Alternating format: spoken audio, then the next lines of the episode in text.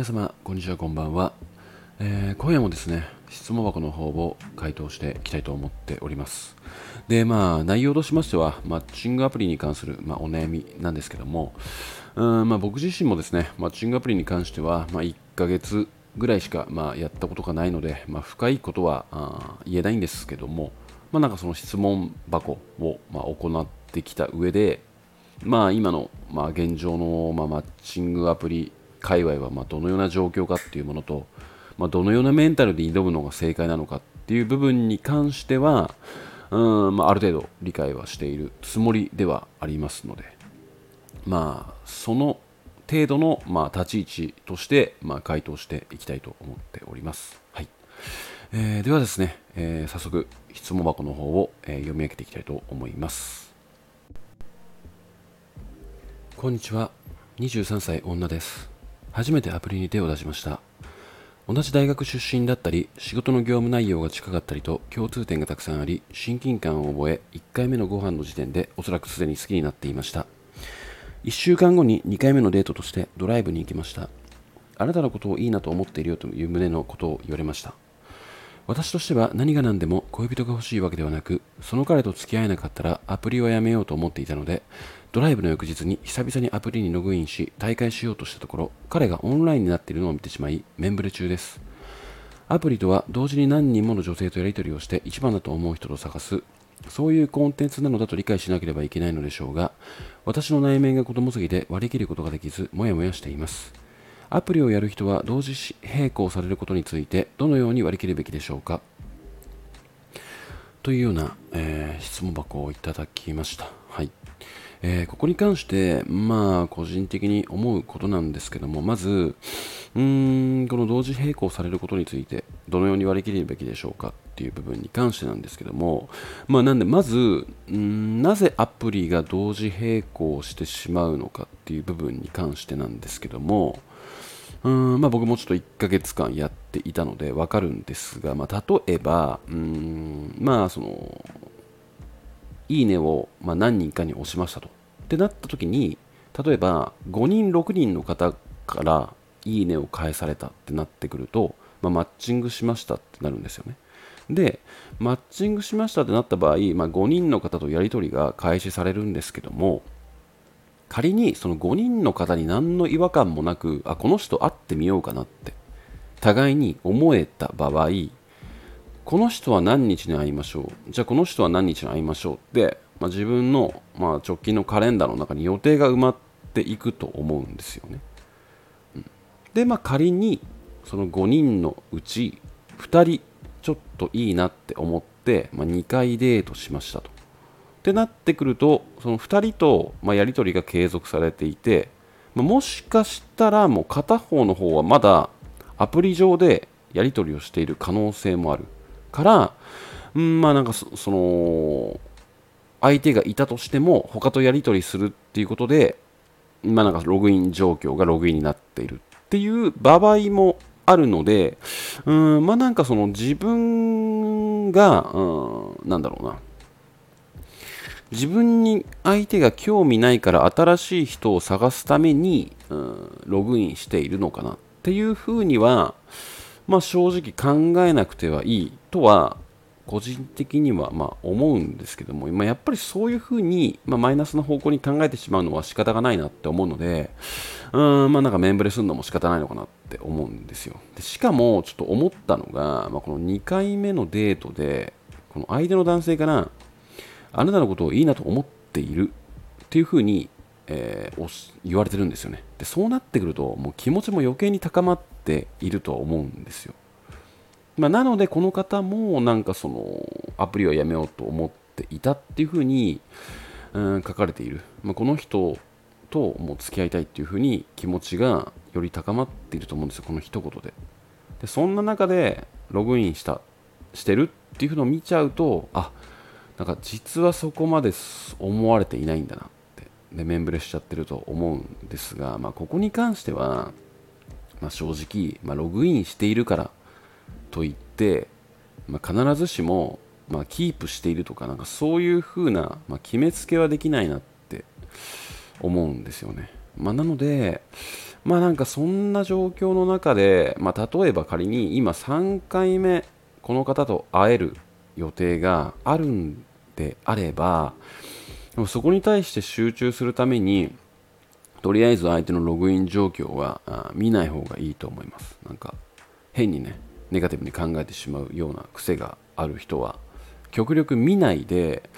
うーんなんかそのもう正直ここに関して思うことというかもうアプリに全般に関して思うことなんですけどもまあなんかその好きだと認識してるんだったらうん早いうちに決定打を自分から出した方がいいと思うんですよね。まあ簡単に言うたらま告白なんですけども。でなんかそのデートとかも、うん、なんか進展しなそうなどうでもいい話題とかを、ま、話すとかじゃなくて、まあ、互いの恋愛観や、まあ、意識の、ま、すり合わせそこら辺のを、ま、徐々にしていく。っ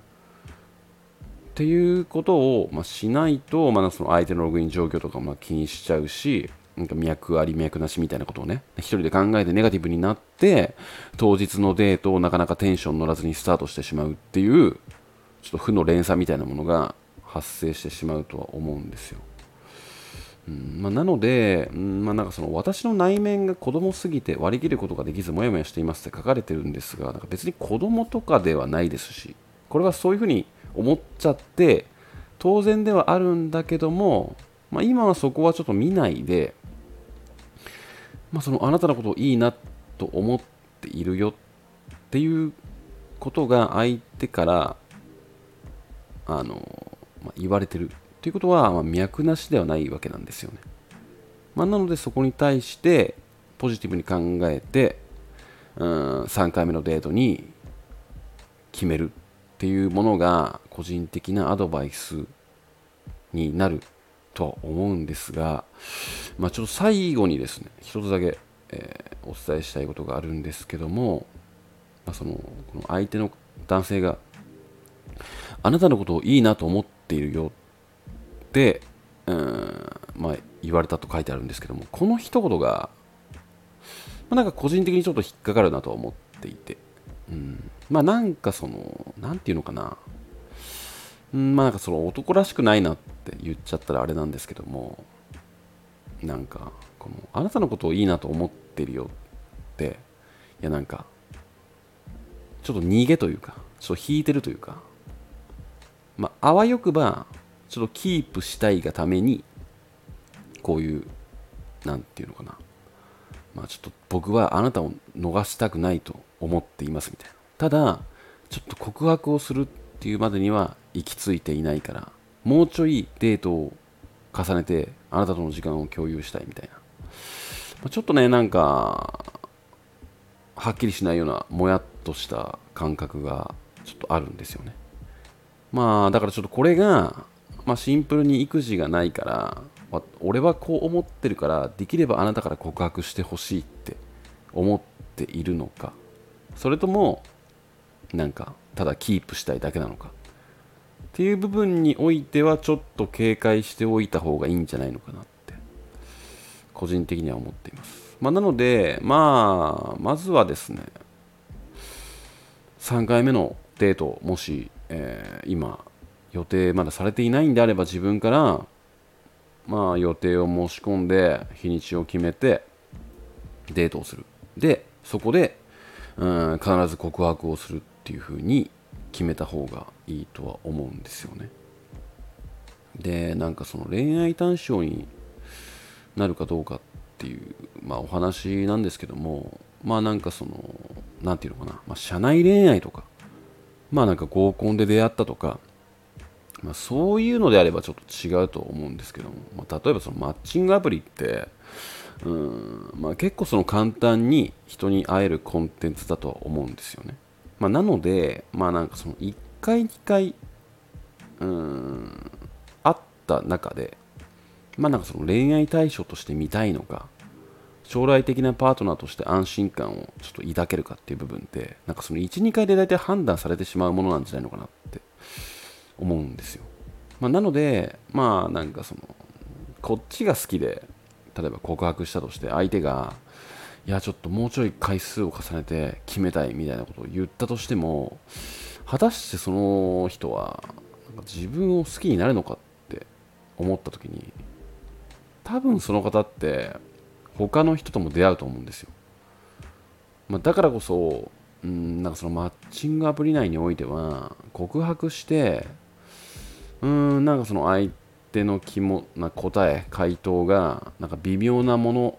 だとしたらうんなんかもう諦めるっていう強さを持つことも重要なのかなって思っていて、まあ、なのでうんまあなんかこの相手に関してはあなたのことをいいなと思っているよって一言があったので、まあ、あなたが仮にこの3回目のデートで告白したとして